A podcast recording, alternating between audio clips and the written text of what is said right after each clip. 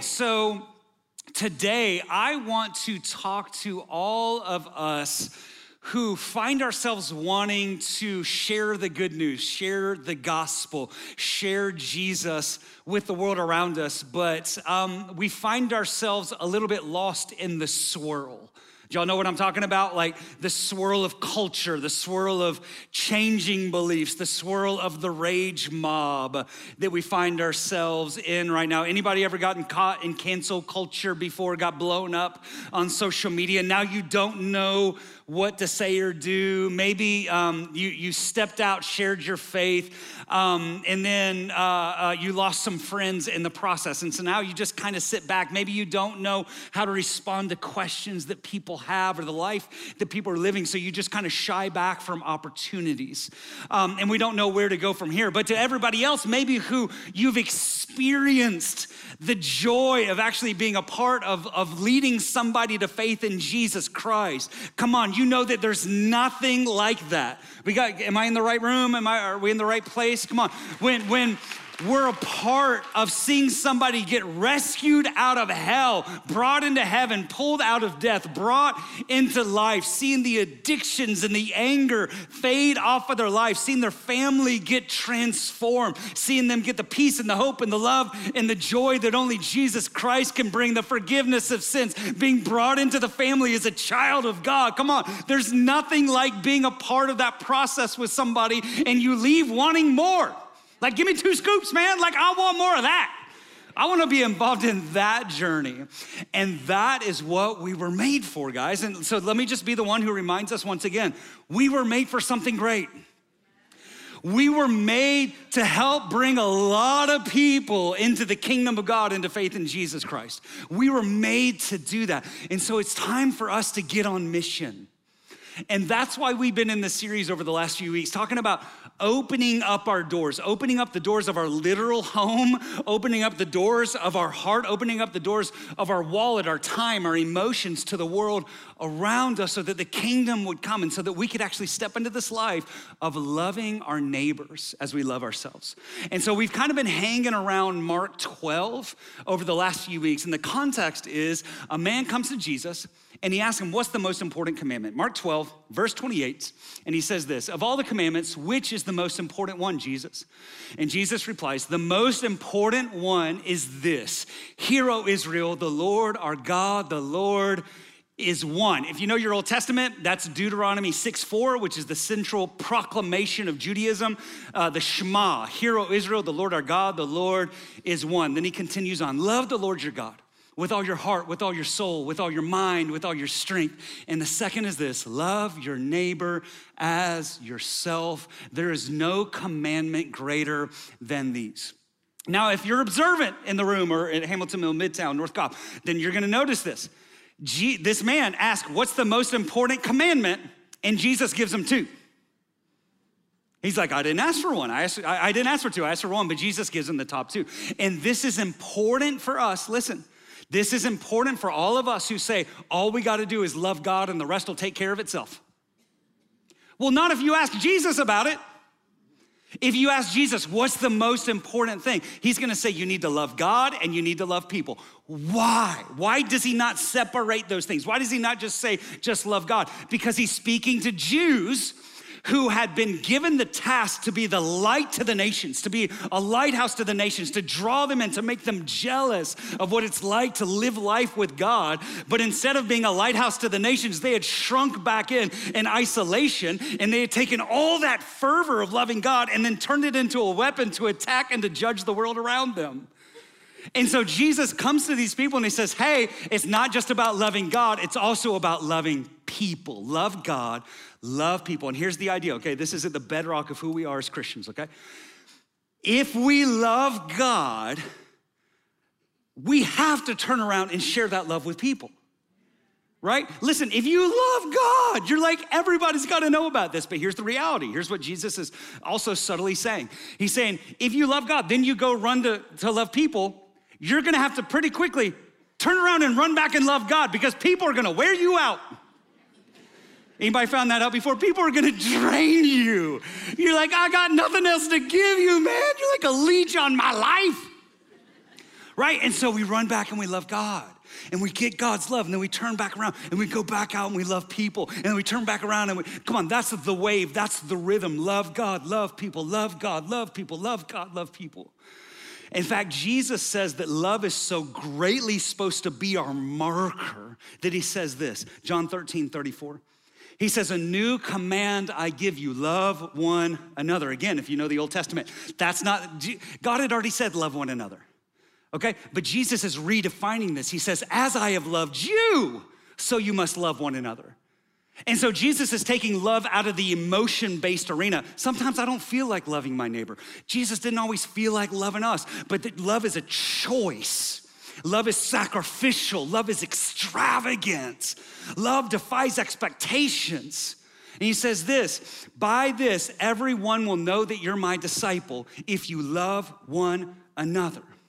Jesus says the identifier on whether or not we belong to him is by whether or not we love one another. So listen, I just got back from Jerusalem, okay?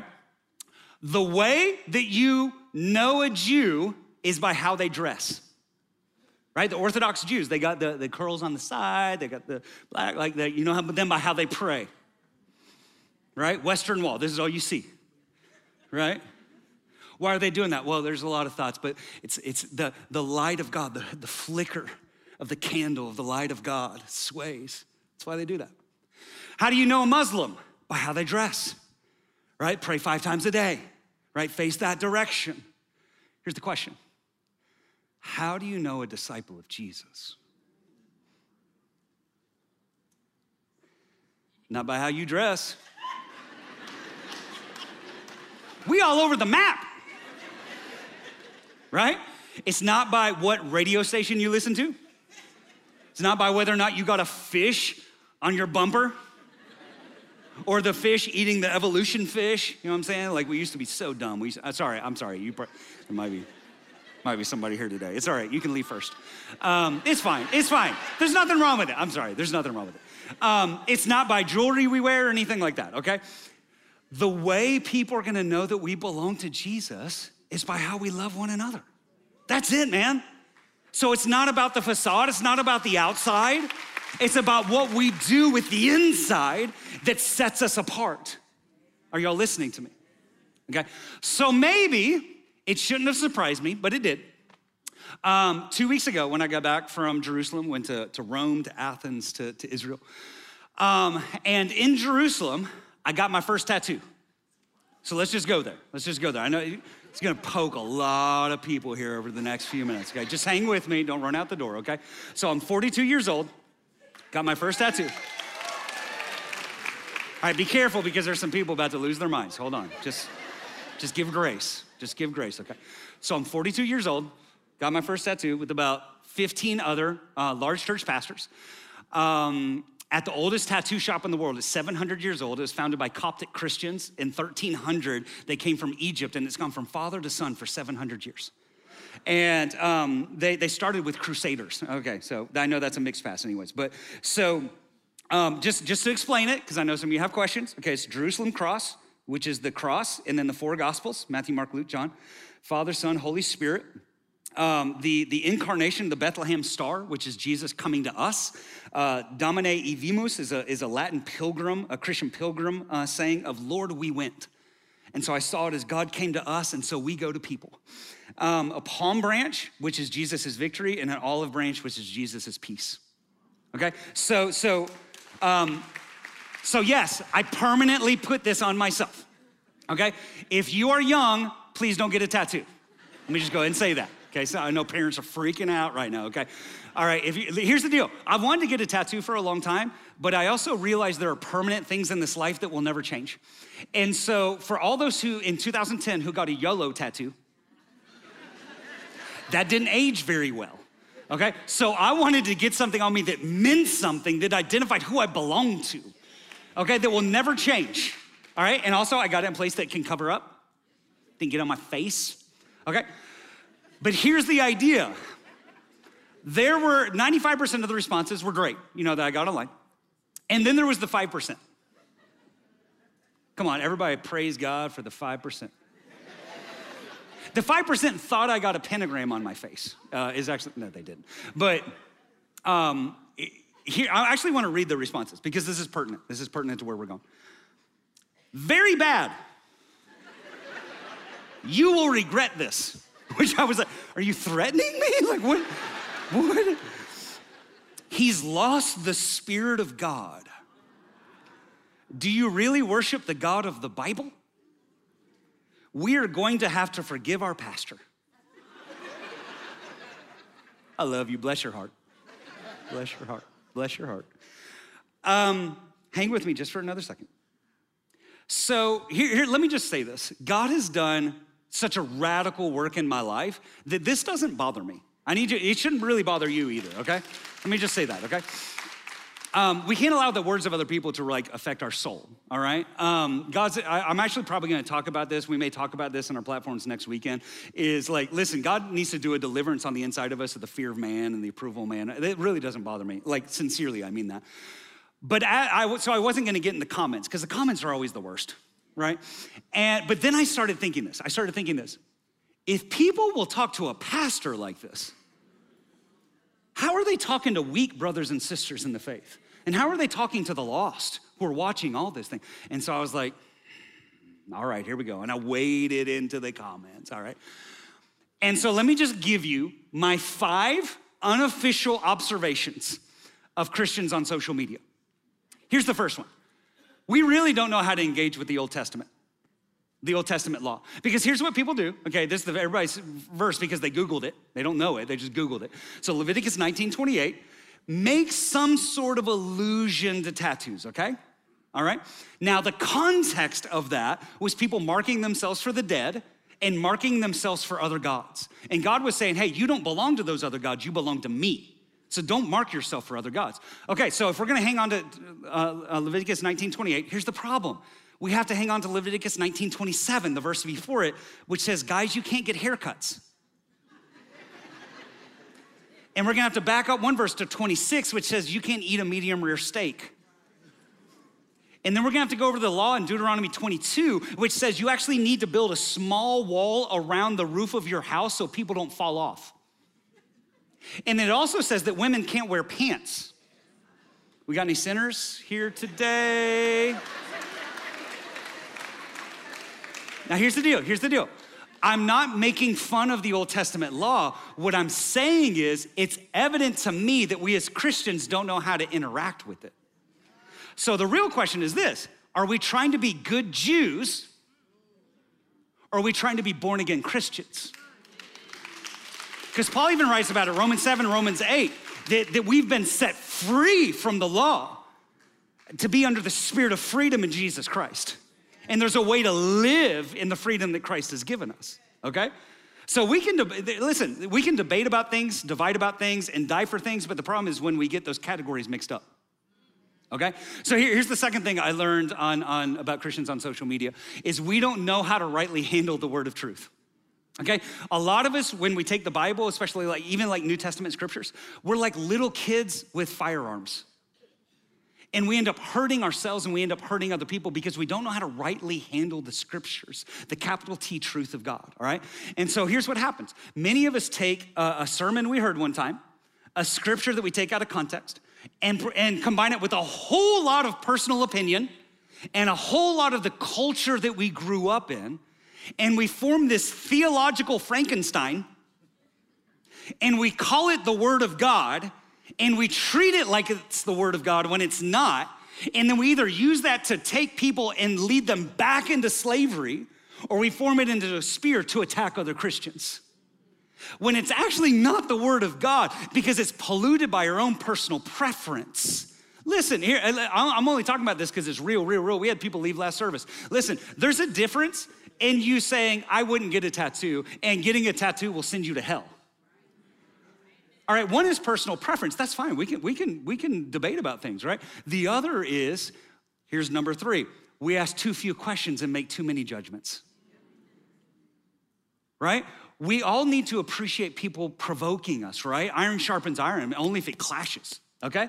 Right? We all need to appreciate people calling us higher. Ask, but here's the deal we need to do that with humility, preferably with a little bit of relationship and hold it a little, bit with an open hand in the, in the right way. But what's anti Jesus, where we get into this really precarious place, is when we take our theological Frankenstein, right? And we, we put on the black robe and we get a gavel in our hand. And we say, I have decided this about your life. Boom. Jesus came full of grace and truth, and we need to rediscover those ways. Here's the fourth thing I discovered about Christians on social media too many Christians have nothing better to do than to police social media. And I really don't have anything to add to that. So, number five, the 5% make it hard for the rest of us. So as I, as I look through the comments on my page, and really, again, like I know you may be misunderstanding this. Like I really, it doesn't affect me. I, I, as I look at what's on my page and I look at the other Christian leaders' pages, I get so concerned because an entire world is watching this. And I'm tempted to say, like, man, Christians are the worst. Right? You ever, you ever had that thought before? But here's here, listen, listen, Christians are not the worst. The 5% are the worst. Those of us who have taken on a religious spirit, a pharisaical spirit, need to be careful because listen, listen, listen. It was the most religious people who killed Jesus. Listen to me. They killed Jesus for not being religious enough. They killed Jesus for not abiding by their scriptural interpretations. And when a lost and confused world comes into contact with the 5%, they end up throwing the baby out with the bathwater and they judge the whole by the part. And so, what we have to do, listen, now it's our job to represent the real Jesus to this world. And what happens in the midst of all that, okay, is I am left wondering, sincerely, I am left wondering this, okay? What would happen if Christians, if all of us actually took the zeal in the passion that we use to assault other Christians and argue with other Christians, and we actually pointed that zeal at the real enemy, the devil, and for the real mission, saving the lost? What would happen if we actually did that? And our, our men's pastor here, Aaron Bourne, um, he has a military background. He said that this is the problem of a peacetime church. Okay, he says it's the same problem as a peacetime military. Okay, a peacetime military has all this training, all right, all these weapons, all this aggression built up on the inside of them, but when they don't have some an enemy to point it at, they'll point their guns at each other. And listen, the same thing goes for the church, guys. We have all this training, all these Sundays, all this discipleship, all this equipping. But when we're not loving our neighbors, we'll point our guns at each other. Listen, I'm not your enemy. You're not your brother's enemy. You're not your sister's enemy. You're not your neighbor's enemy. There is an enemy. And he comes only to steal and kill and destroy, but there is one who came to give life and life more abundantly. And our job is to connect people to him. And whenever I see Christians fighting, I always wonder, I, I always say this in my heart there's two people who forgot the mission. And so we have to get back on mission. Okay, what's the mission? Love God, love people. What's the mission? Be fruitful and multiply. What's the mission? Go into all the world and make disciples of all the nations, teaching them to obey everything that Jesus commanded and baptizing them in the name of the Father, the Son, and the Holy Spirit. That's the mission. And, and a pastor friend of mine, Chip Judd, here's, what, here's how he said it. He said, I believe the mission of the church is to be a bridge between the culture and the king. I believe the mission of the church is to be a bridge between the culture and the king. And the reality is this maybe we need to be stirred back up again for this today. There are millions here in Atlanta, there are millions in our city, and there are billions around the world who are enemies of the cross, that their sins are still on them that whenever they die, they will perish in hell and death forever and ever and ever and ever and ever. It is appointed to a man to die once and then be judged. And we do not have time to fight each other. And so the real question is this How do we engage the culture around us in such a meaningful way that we become a bridge between a lost world? And the God who loved them so much that he gave his only son that they would never perish but have everlasting life. How do we become that bridge? Here's what I'd say to engage the culture, we have to understand the culture. Remember that phrase, that's gonna guide our, our time. To engage the culture, we have to understand the culture. And what's important for us to, understand, uh, us to understand right now is that there is a seismic shift happening in the world around us with how people think, how they believe, what they believe is true, what they do with their lives, how they talk to each other. There's a seismic shift happening in the world around us that Christians aren't getting very good. Like, we're, we're not engaging that very well, right? Like, if you looked at the statistics, like, we're not doing a very good job with the world. It's because we're not reading the times very well. And let me say it like this let me put this up here because this is really important for us is we are transitioning from a modern society to a postmodern society we are transitioning from a modern society to a postmodern society. So maybe these terms will give you a little bit of understanding about the world that we find ourselves in right now. We're transitioning from a modern society to a postmodern society. So modernism, let me just kind of lay it out for you, okay? Modernism began in 1600. I'm gonna give you a little bit, you're gonna have to like put on your thinking hat here for a few minutes, okay? Modernism began in 1600 ran for about 400 years until the 1980s. Okay, so, so for about almost about 400 years. And modernism is primarily described as the search for truth. All right? So for almost 400 years, people were searching for truth, searching for truth, searching for truth, right? And then the, the, the defining attribute was is that there is such a thing as absolute truth. So, for about 400 years, people believed there was such a thing as absolute truth, that there's a truth that applies to all people at all times and all places. That's absolute truth, okay? Absolute truth is this is a pulpit. Everybody's like, yeah, that's a pulpit, okay? So, modern people, modern, modernist, we could say it like this lead with the head. You would have an intellectual conversation with a modernist, okay? But then there's postmodern. Postmodernism began in the 80s. Right, in the 1980s, this thing called postmodernism began. So it's still pretty new, but this is really defining a lot of the younger generation. And postmodernism isn't a search for truth, postmodernism is a search for meaning is a search for experience, is a search for a good life. And the defining attribute of postmodernism is there is no such thing as absolute truth. Maybe this is what you see in the world around you, right? This is how we get into abortion debates and sexuality debates and, and gender de- debates and all that sort of thing. Because we have a generation who largely believes that my understanding of truth is based on my own experience. That's how I can have a truth and you can have a truth, right? So I'm gonna say this is a pulpit, it holds my notes, and it enables me to speak. Somebody else could look at that and say, that's an elephant. Whoa, whoa, whoa, don't judge me right? Because based on my truth and my experiences and what I believe, this is my truth. That is a defining attribute, right? Because that's how you can look at something and be like, no. And they're like, yes.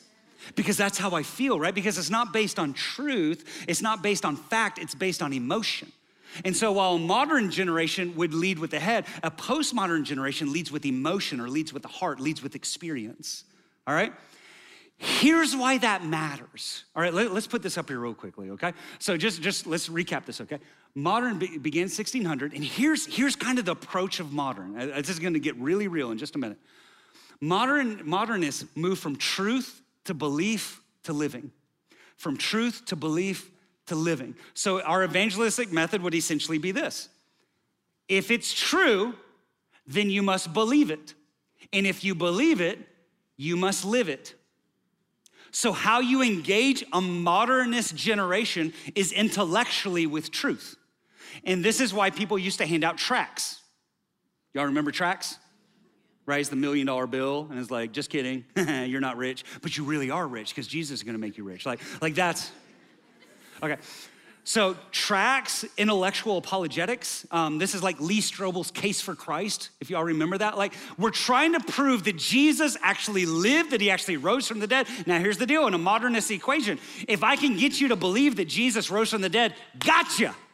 Because if you believe it's true, now you actually have to believe it. And if you believe it, you have to live it. And that was me, and that was many of you. All right, I came to the place that I believe that Jesus was the Son of God. And since I believe that Jesus was the Son of God, I wrap my life around that truth. Okay? But there was a shift in the 80s. All right, and it's still happening today. Now we have postmoderns. Now we see it down here at the bottom. Began in the 1980s, still running today. We see that the whole pattern has changed. Where moderns move from truth to belief to living, postmoderns move from living to belief to truth. Okay? Here's what, here's what a postmodern generation is saying Is the Christian life livable? If it's livable, then it's also believable. If it's believable, then it's true. This current generation growing up right now largely wants to know is the Christian life livable? Is it really full of peace? Is it really full of hope? Is it really full of joy? And if so, I'll step into it with one foot. And then as I experience it, becomes believable. And then as I believe it and swim in that soup for long enough, I'll believe it's true. And what you can see right here is that the ministry trajectories are changing. Listen, I'm not saying we line up with any of this, right? Because we have a truth that's larger than all this. But what I'm saying is this is the cultural soup that we find ourselves swimming in here. And the ministry directions are changing. It used to be that people move from truth to belief to living. Now people move from living to belief to truth. And we're, we find ourselves right now in an overlap, not of generations changing, but of centuries long cultural thinking transforming. And here's the problem. Okay, here's the problem. We're still using last generation's evangelistic methods on this generation, and we're wondering why it's not working. And we're blaming them instead of saying maybe we haven't contextualized the gospel to a generation that's changed. I'm not talking about changing truth, I'm talking about changing methods. And here's the idea, guys we can't approach our neighbors the same way we did 20, 30, 40 years ago because there are different people now. And so either we can just sit back and point at them while they go to hell, or we can learn how to re engage a world that's thinking differently. And one of the best ways to love our neighbors is to meet them right where they are. Okay? Whether they're modern or they're postmodern, whether they think modernly or postmodernly, okay? So here's the question how do we do that? How do we do that? What does it look like to engage a modern? What does it look like to engage a postmodern? I'm just gonna give you two thoughts here, okay? Here's, here's the first one, okay? Modernism and postmodernism. Engaging a modern culture begins with truth.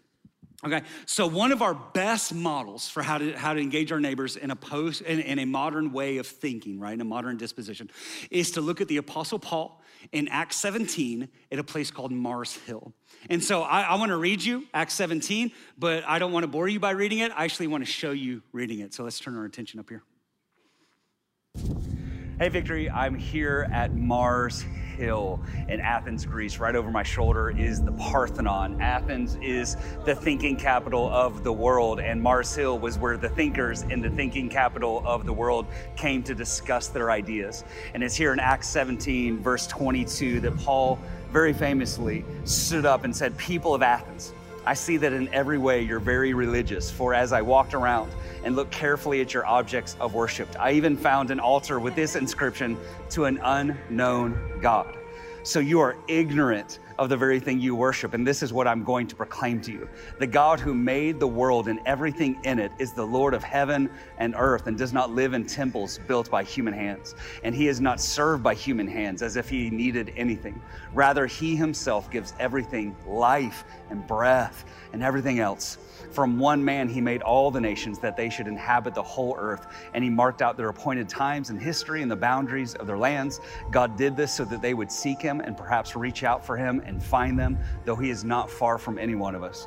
For in him we live and move and have our being. As some of your own prophets have even said, we are his offspring. Therefore, since we are God's offspring, we should not think that the divine being is like gold or silver or stone, an image made by human design and skill. In the past, God overlooked such ignorance, but now he commands all people everywhere to repent. For he has set a day when he will judge the world with justice by the man he has appointed. He has given proof of this to everyone by raising him from the dead. And when they heard about the resurrection of the dead, some of them sneered, but others said, We want to hear more from you again about this subject. At that, Paul left the council. Some of the people became followers of Paul and believed, and among them was Dionysius, a member of the Areopagus, also a woman named Damaris, and a number of others. This is the word of the Lord. Know, I, I never, I, I didn't know this. I didn't know this about Mars Hill. The, literally, the Parthenon's right behind it. And so Paul's saying, listen, I walked around, guys. I've seen the statues, I've seen the temples, I've seen, I've seen all this stuff, right? And in his interaction with the most intellectual people in the world, Paul gives us a model for how to interact with moderns, on how to interact with people who kind of trend a little bit more towards the head, a little bit more intellectual. And here it is. I'm gonna put it up here for you. Okay? There's three things Resonate, dismantle, gospel. Resonate, dismantle, gospel. Resonate, dismantle, gospel. Let's say it together. Resonate, dismantle, gospel. One more time. Resonate, dismantle, gospel. So enter their story, empathize with their belief, challenge and deconstruct the belief, and then fulfill their heart's cry with the gospel. Resonate, dismantle, gospel. Resonate, dismantle, gospel. Let me show you how Paul artfully does this like a master. Okay, so Acts 17, we just read it, verse 22. He says, People of Athens, I see that in every way you're very religious. For as I walked around and looked carefully at your objects of worship, I even found an altar with this inscription to an unknown God. Paul says, As I walked around.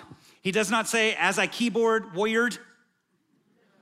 As I sat in church service, I thought about it. No, listen, he Paul spent a lot of time in church, but listen, then he got out and he walked around his neighborhood. He walked around the environment of the people that he was ministering to. He heard how they talked, what jokes they laughed at, what they worshiped, the cultural dialogue that was going on, and he stepped right into the middle of it. And here's what he says He says, I see that you are religious in every way. What's he doing? Resonating. He's not mocking them, he's not being like, all these gods. Eh. No, he's saying, listen, I actually see that you're very religious in every way. He's like, the Parthenon's right back there. There's temples everywhere. The temple to Athena's up there. They worship Poseidon right behind us. We got all these statues like right around here. You are, you, in fact, you're so religious, you actually have a place to worship the unknown God in case you left one out. Like he's empathizing with them, he's resonating with them because here's what Paul knew, guys. He knew that the culture is seeking valid things in invalid ways. The culture is seeking valid things in invalid ways. They were looking for what we're all looking for the four basic human needs acceptance, identity, security, and purpose, right? It was broken in the way that they were looking for it, but Paul saw what they were looking for and he resonated with it. And then instead of just trying to shut it down, he wants to redirect it back to the only one who can fulfill it. So he destabilizes their belief, saying, guys, if you haven't noticed, your all paths are equally valid isn't working. Let me introduce you to the unknown God that you've been looking for the entire time. Resonate, dismantle, gospel. Resonate, dismantle, gospel. Listen, if you can actually see this, you'll see it everywhere. Resonate, dismantle, gospel. This is how you talk to an intellectual. This is one of the ways. This is, this is how you interact in the area of truth. It's not a trick, it's leading people to truth, to real truth. And the opportunity to do this is everywhere. Let, let, me, let me give you another example America's Got Talent. I know you're like, what? That was the last words I thought you would ever come out of your mouth. Like, where did, okay, America's Got Talent. Okay, cultural phenomenon. Okay, why does it resonate with us? It resonates because the, the individualistic, success driven thing, all right? What is the promise that America's Got Talent makes? Okay, I'm gonna say it in victory language. The promise America's Got Talent makes is you were made for something great. And it, it, it, it, scratches that itch inside us, right? Like, even if we're not on the show, there's a thing inside you, it's like, oh, I could be on that show. I'd win that show, right? Maybe not in singing, but it, right, okay, okay, it, it, it, does something on the inside of you. So, what's our job as Christians? Be like, no, that's dumb. Or do we say, yeah, actually, yeah, I do believe that. I do believe you were made for something great. Resonate, dismantle. Okay, what's the promise? I mean, what's the, what's the problem of America's Got Talent? Simon Cowell. Okay, because it makes a promise. You were made for something great until you meet that guy. And then you're like, he's like, you're not great. In fact, you're terrible. Get off the stage right now. And only one person wins. So listen, culture always makes promises that it can't keep. But the culture is pricking on this, what we would call an existential cry, this thing that's inside every human being. Okay, so we're called to resonate. Yes, you were made for something great, but let's dismantle that. That that could never actually meet what you're really looking for because you're looking for an in, for a valid thing in an invalid place. Gospel. Let me introduce you to the one who's actually had his eyes set on you, who does value you, and who has actually called you to a purpose of something great. But in, in order to get into that, you're gonna have to lay down your story to take up his much better story. Resonate, dismantle, gospel. Resonate, dismantle, gospel. Let's put real skin on it. Let's put real skin on it. To our friend who says, I could never become a Christian if I would actually have to believe what the Bible says about homosexuality. Uh uh no. Like, we're, we just gonna argue now, right? What if we sought to understand rather than demanding to be understood? Because there's something underneath that. Like a scuba diver swimming, there's bubbles coming up. What are those bubbles? Like, what's the real concern? Could we, now listen, I'm not talking about how the world t- thinks about Christianity. I'm talking about we got to, there's a truth that we have to cling to, okay? Let God be true and every man be a liar. So, how do we engage this? Right? We engage this like this. Maybe we say, hey, I understand maybe, maybe there's some concerns in here about things like freedom and love and acceptance and tolerance. Okay, that's a resonating. I'm resonating, okay? Those are legitimate concerns, okay? We can either make fun of it or we can engage it. Now, dismantle. Here's the question Where do our ideas about freedom and love and acceptance come from? Uh, uh. Most people don't know that those are really American ideals freedom and love and acceptance, right? Because if you're from other parts of the world, you bet you know they're not about freedom and love and acceptance. All right, just turn on the news for 10 minutes, okay? These are American ideals. Where do we trace them back to? The Constitution, okay? Where it says that these truths are what? Self evident. And so we're like, of course it should be about freedom and love and acceptance. Now, here's the problem though are these things really self evident if not every culture shares America's belief? Could it just be that our view of sexuality and sexual freedom and homosexuality, could it be that these are largely Western social constructs that we're trying to colonize the rest of the world with? Because we love colonizing things, don't we? We hate when people tell us what to do, but we love telling other people what they're supposed to do. Don't judge me, but I'll judge you. Here's the question Where did we get these self evident truths? Well, if you read on in the Constitution, they were endowed to us by our Creator. So that would mean that we don't get to define love and affirmation and acceptance and freedom. The one who gave us those things, our Creator, gets to define love and freedom and acceptance. Resonate, dismantle, gospel. Gospel. So, where you and I really differ isn't how we view people. Where we differ is where we think freedom and human rights come from. You think that the government can give freedom and human rights. Here's the problem if the government gives, gives freedom and human rights, the government can take them away. But these truths are self evident because they're given by our Creator. And so let's find out what God actually has to say about human rights, about what God has to say about freedom, about what God has to say about love, because God has a different idea of love than what we think is love. And listen, that's a, that. I, I'm not. I'm not saying it's a gotcha moment. What I'm saying is, resonate, dismantle, gospel because we're trying to lead people to truth because we can get them to believe it's true in the modern mindset then they'll believe it and if they believe it then they'll, they'll conform their life to it and if we're going to engage a modernist people a modernist culture it's resonate dismantle gospel a friend of mine will talk with people and then he'll get to the end of, of that sort of conversation then he'll say he'll ask the question hey is there any other reason why you wouldn't believe and if they bring something up resonate dismantle gospel is there any other reason why you wouldn't believe resonate, dismantle, gospel. He just did this. Actually, we were at Mars Hill and he did this with somebody and they came to faith in Jesus. It was beautiful. It was amazing. But to, here, here, okay.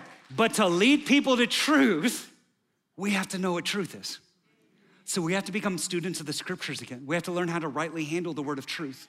We have to learn how to intellectually engage a, a, world around us, okay? We can't just sit back and just soak up church services. Listen, I'm not, I'm not knocking us. What I'm saying is, guys, we have to take our mission seriously, right? If we're gonna engage a modern world, okay? Resonate, dismantle gospel. What about postmoderns? What about postmoderns? Here's, the, here's, here's this last thought, okay? What about postmoderns?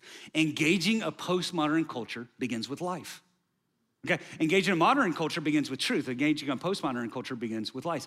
Again, postmoderns, primarily younger people today, are asking the question is it livable? Okay, it's not exclusive to younger people. There's still older people who do this, but just kind of categorically, okay? Is it livable? They're, they're wondering, is it full of life, love, truth? Is, it, is this actually real? And now listen, let's go back. This is why how we show up on social media matters. Because a watching world is saying, even the Christians can't get along. They're watching and saying, listen, you're supposed to be all about life and love and truth. You're canceling like everybody else is. You're judging like everybody else is. You're, in fact, worse than everybody else is. Christians are the worst. And so Christianity doesn't look attractive. Now, here's the deal some of you are like, oh, that's heresy. Christianity is about truth, it's not about attractiveness. Here's the reality, guys. Obviously, Jesus is the truth. We want to get people to truth one way or the other, but there are different front doors into Jesus. Let me ask you a really tough question, maybe you haven't thought about before. When did Jesus' disciples believe? Uh, well, uh, well, uh, kind of at beginning, but not really. And then they doubted, and then the thing, and all the stuff, and maybe there. And it was three years in until Caesarea Philippi when Peter said, You're the Christ, the Messiah, the Son of the living God. Track with their journey. They followed Jesus because they noticed something was different. They, they hoped that they hoped that they hoped right? And they're following Christ and they're watching what he teaches and they're watching how he lives. Now, notice, they're, then they're seeing how he teaches lines up with what he lives. And they're drawn in to the beauty of God's life. God opens up their eyes, the eyes of their heart, and they believe it. And then they confess that it's true. But their door to truth, their path to truth began with livability. They wanted to know is this really what life with God looks like? Does it really work? And this is why Jesus says this in Matthew 5 14. He says, You are the light of the world, guys. A town built on a hill can't be hidden. Neither do people light a lamp and put it under a bowl. Instead, they put it on a stand, and it gives light to everyone in the house. In the same way, let your light shine before others that they may see your good deeds and glorify your Father in heaven. It is our job to let our light shine so others would see how we live, and how we live is different. Listen, let me, let me just throw another cultural bomb into the room. If you've watched any of this Johnny Depp, Amber Heard mess, this courtroom mess, right? Here's what you walk away from that knowing man, the world's way does not work. It does not work. But here's the problem we live in a culture that doesn't know that there's another way. And so we have to show them that there's a different way. What if instead of handing out tracts, we let our life be the tract? See, the good news is this, guys Christianity does live well. This is not a bait and switch. All right? The, a life with Jesus is full of life and hope and joy and peace and, and, and, and, and, and revelation and wisdom and, and, and intimacy with God, right? And the longer I live, the more I see how a life lived God's way is so much better. Anybody experienced that before? Listen, you've tasted and seen that the world doesn't work. And now you're in God's way and you're like, this way's so much better. Oh my God, it doesn't lead me to anxiety and depression and loneliness and addiction and trying to put on a mask in front. Like, I'm free. I'm transformed. My family's alive. Generational blessing. Come on. Oh, it's so much better God's way. And our job is to take that life and to let it shine out for the world to see. Maybe you recognize this author's name, Madeleine L'Engle. She said, We do not draw people to Christ by loudly discrediting what they believe, by telling them how wrong they are and how right we are, but by showing them a light that is so lovely that they want with all their hearts to know the source of it. Guys, this is called incarnational ministry. Jesus was God incarnate. He was God with skin on. Incarnational ministry is when we take the love of God and we put skin on it and we live it out in the world around us. It's our job not to just talk about the gospel, but to display the gospel for a world that's looking for a life that works. And so, loving our postmodern neighbors means that our life preaches before our words ever do. The question is, does your life preach well? Because every one of our life preaches, but does our life preach well? Now, I know some of you are wondering, but if I can't just blow people up on social media, what am I supposed to do?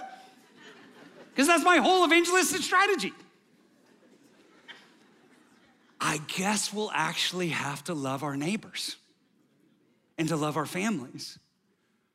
We'll have to be consistent embodying the gospel wherever we go because there's a world that's watching and it's asking, is it real?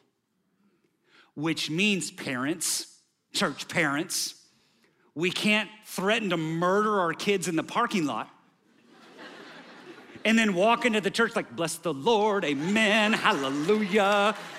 Best day ever, lift my hands in the sanctuary. And our kids are like, who, who is that? Who is that? they got possessed when they walked into the church because I don't know who that is. And then you get back in the car and you're like, shut up, mama needs a moment.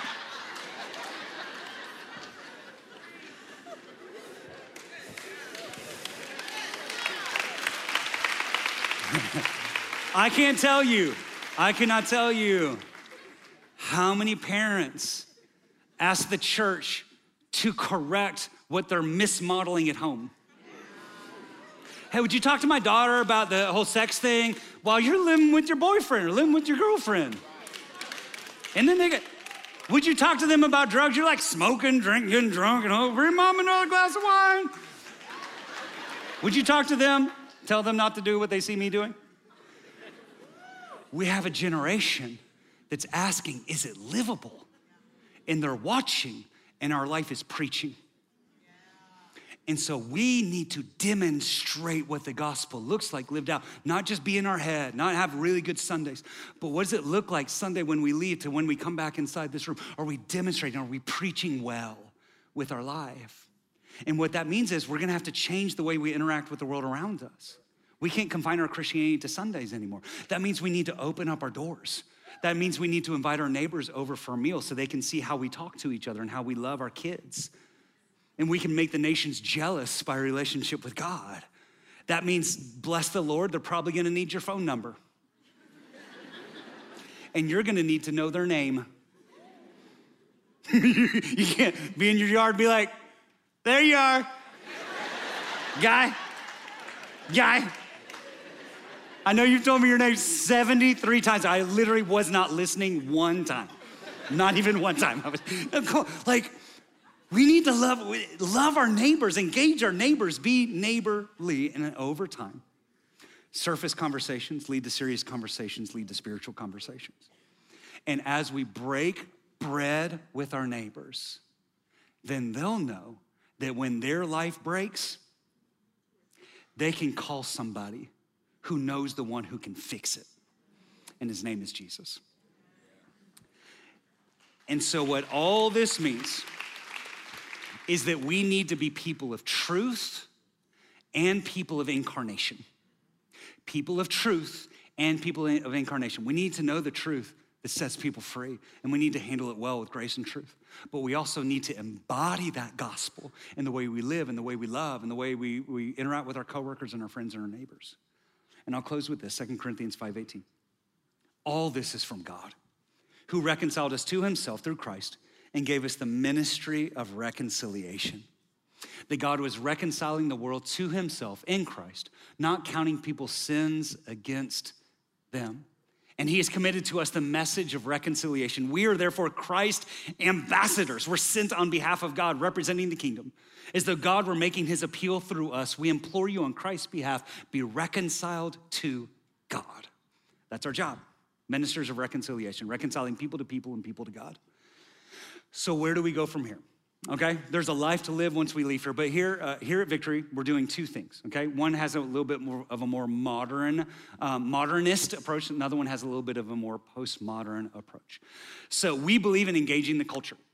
So I'm giving you a heads up. In just a few weeks, in June, for the month of June, um, we're to do something called Summer at the Movies. Okay, we're gonna do Summer at the Movie series. This is something Victory's never done before.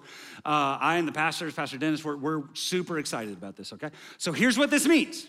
Here's what this means, okay? I'm getting you ready for this, okay? On different weeks, we're going to show some movie clips. I know, just clutch your pearls, clutch your pearls, just real quick, okay? We're gonna show some Disney movie clips. We're going to show some Star Wars movie clips. We might even show, I don't know, I don't want to spoil it all, okay? But here's what we're going to do we're going to resonate, dismantle, gospel. Because the culture makes a lot of promises, even in movies, that it can't keep.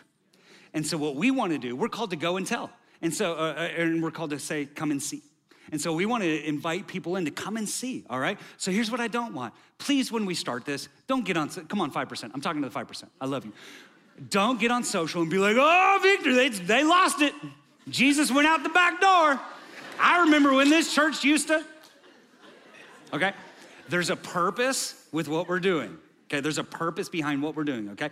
Resonate, dismantle, gospel. And here's our opportunity, okay? For that whole month, we can invite our friends, our family, and neighbors to come and see. Come and see. And I guarantee you they're gonna have an opportunity to hear the gospel while they're here, okay? So that's, that's a come and see, all right? We're also called to go and tell. Come and see, go and tell, okay? So maybe on the little bit more postmodern approach, okay, from truth to living, but then living to truth. Today, we're gonna kick off a, a two week food drive, okay? Now, I know you're like, food drive? Like, we've done that before. What, what is that, okay? What, what, how does that play into this? Um, this isn't just you bringing food back to church next week. We're actually gonna give you, we're gonna give more details uh, when we break out here, but um, you're gonna get door hangers um, to be able to interact with your neighbors. This isn't a youth food drive, this is a neighborhood family food drive. So you're gonna take the food drive back to your neighbors, back to your neighborhood. You're gonna have these little door hangers. And here's, here's the cool thing it's a conversation starter, it's a way for you to actually get to know their name, and it's a way for you to show your neighbors that the gospel lives. The gospel actually impacts the way that we live. The gospel is actually good for the world around us. You have an opportunity to interact. You can, you can, you know, have them give it to you. You can bring it into your local co-ops. You can bring it back into the church, whatever that is. But you're gonna have an opportunity here over the next two weeks to take this out. To, to in June, say, come and see. In the next two weeks, we say, go and tell. Okay? Because we actually believe that the gospel is good news and that Jesus can change everything. Let's do this. Let's bow our heads. Let's pray. Father, we love you so much. Where um, we confess that we find ourselves in a world that's changing. But I thank you, God, that none of this surprises you. Like the throne isn't shaking because people, many people don't have, believe in absolute truth. God, I thank you that there is such a thing as capital T truth that never changes, and the grass withers and the flowers fade, but the word of God endures forever. Thank you, God, that we can be people of truth. But I thank you that that truth doesn't just stay in our head, it actually impacts our lives and we live it out. And the gospel lives and the kingdom comes and Jesus changes everything. And you send us into this world. And here's what I want to do right now God, just, just on behalf of victory, God, we repent for any way that we've mishandled the scriptures. Any, any pharisaical spirit, any religious spirit, God, God, set us free right now in Jesus' name. God, we want to handle the scriptures well. We want to be full of grace and truth, just like Jesus was. And we want to be a light to the world around us. So, right now, God, we repent of our sins. We confess once again that Jesus Christ is the Son of God who came to die for our forgiveness, yes, but also our reconciliation in our entry into the family of the living God. Thank you, God, that we are no longer slaves. We are sons and daughters of the living God through faith in Jesus. We confess Christ once again today. But we don't want that confession just to stay inside the, these rooms and echo off these walls. God, we want that confession to permeate our heart and to find its way out through our feet, our hands, lips, and our lives to our family to our coworkers, and to a watching world, all for the glory of Jesus Christ. And it's in his name we pray. And everybody said, Amen, amen, amen.